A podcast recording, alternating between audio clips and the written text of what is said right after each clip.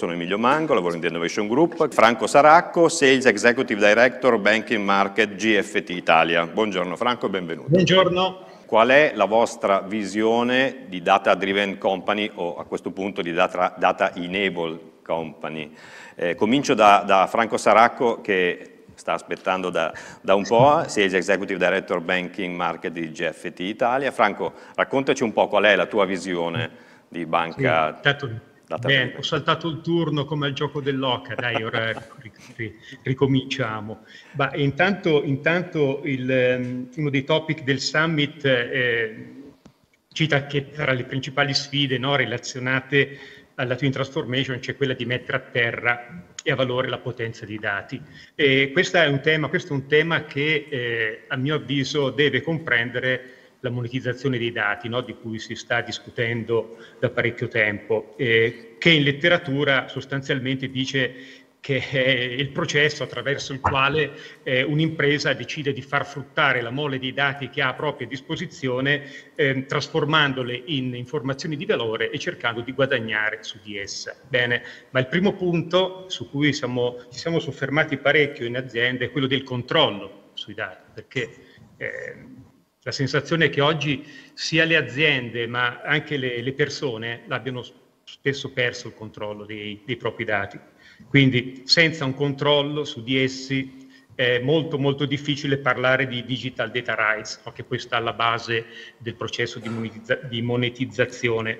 Eh, aggiungo, aggiungo, che eh, le aziende, ma direi anche le, le istituzioni governative che eh, oggi non hanno il controllo sui, sui digital data rights eh, possono andare incontro a seri problemi. Sappiamo, abbiamo visto problematiche importanti di violazione dei data rights, eh, per esempio eh, a parte i data breaches anche la manipolazione dei votanti.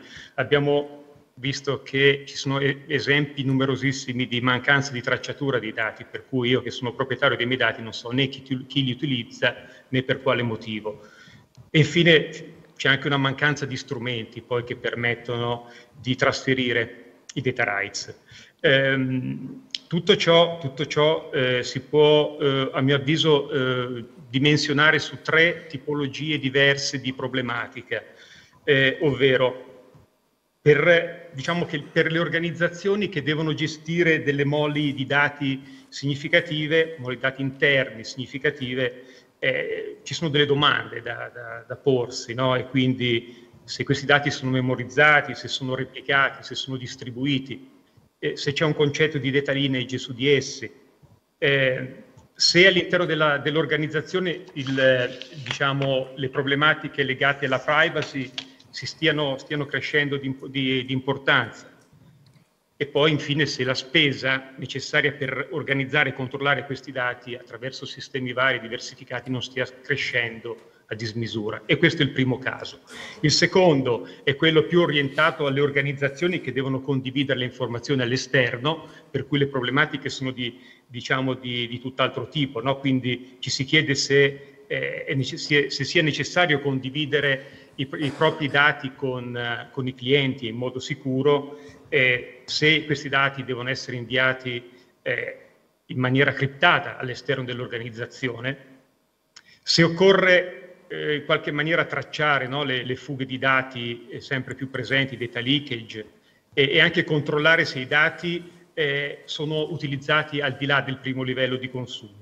E infine, se si intende in qualche maniera monetizzare questi dati su qualche marketplace eh, fidato. E infine, il terzo caso, che è quello del, della business to consumer, no? dove eh, ci si chiede se eh, ci sono delle, effettivamente delle difficoltà oggettive nel gestire delle informazioni sul cliente che sono datate e non accurate eh, se si voglia garantire al cliente la, la, tracciabilità di queste informazioni, come vengono utilizzate e rassicurarli sul fatto che non sono utilizzate in malo modo.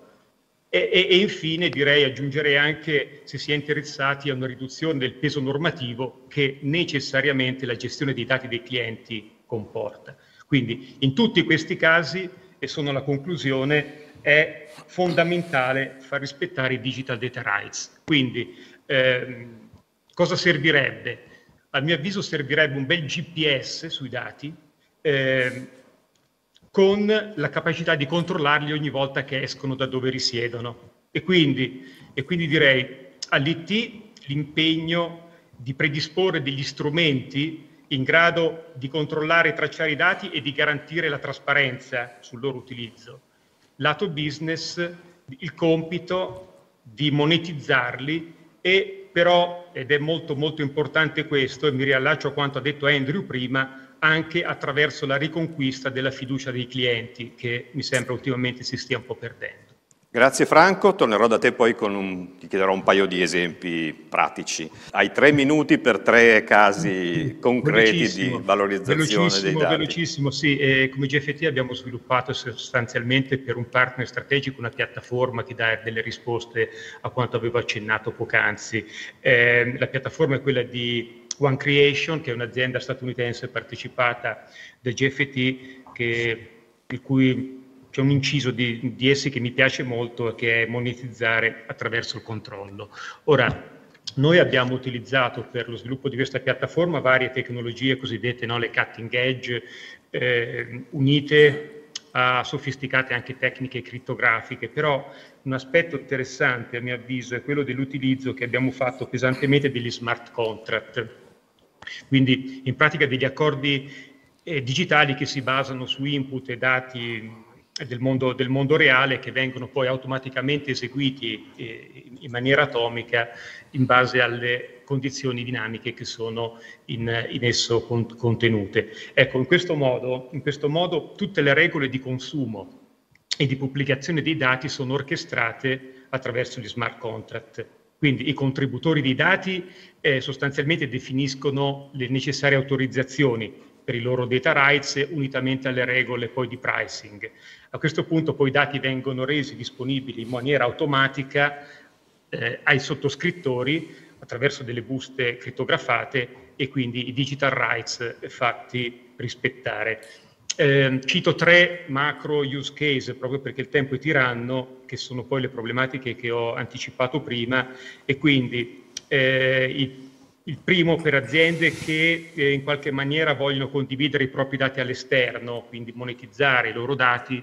Sostanzialmente questa piattaforma funge un po' da una, una specie di digital rights eh, marketplace, quindi invitando poi i sottoscrittori ad accedere ad un ambiente sicuro e degno di fiducia. Il caso che cito è di DTCC, che è eh, una società americana che fornisce servizi di clearing e settlement per il mercato finanziario e che sostanzialmente la, la utilizza per, la, per, quella che viene chiamata la Secure Regulatory Communication in accordo con le nuove direttive di cyber security di, di Biden. Secondo caso eh, è quello relativo ad organizzazioni di grandi dimensioni che questa volta vogliono grandi dimensioni direi con strutture anche molto complesse, che vogliono in qualche maniera regolarizzare l'accesso all'interno dei dati, all'interno della propria, della propria, organizzazione. In questo caso la piattaforma si colloca tra i dati e i fruitori della, eh, diciamo, e, e, tra i fruitori delle informazioni. Questo è un, è un, siamo coperti da NDA, però è il caso di un, di un colosso bancario americano eh, in cui ed è abbastanza interessante perché in cui i dati vengono monetizzati dalle divisioni che le producono a scapito diciamo, di coloro che li utilizzano. Quindi è una modalità per comporre il conto economico delle divisioni. Sostanzialmente chi produce i dati riceve poi diciamo, dei compensi da chi li utilizza magari a scopo di ricerca.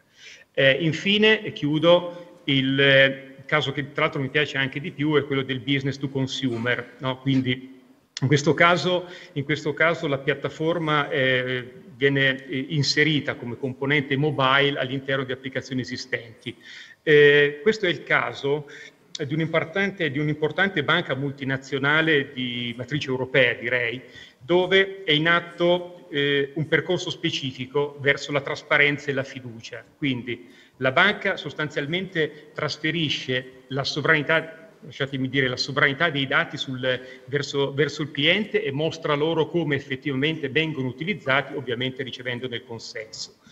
In aggiunta, in aggiunta eh, per, per, ottenere la, la, condivisione di un numero sempre maggiore di dati ci sono dei meccanismi di incentivazione, quindi della parte de, della banca verso, verso il cliente. Se vogliamo questo è anche un modo per, eh, lasciatemi dire, garantire una sorta di compliance proattiva no? nei confronti di una normativa che è sempre in evoluzione. Spero di essere Grazie. rimasto nei tempi. Sì, eh, sì, sei stato, sei stato bravo, sei stato bravo. Grazie a tutti.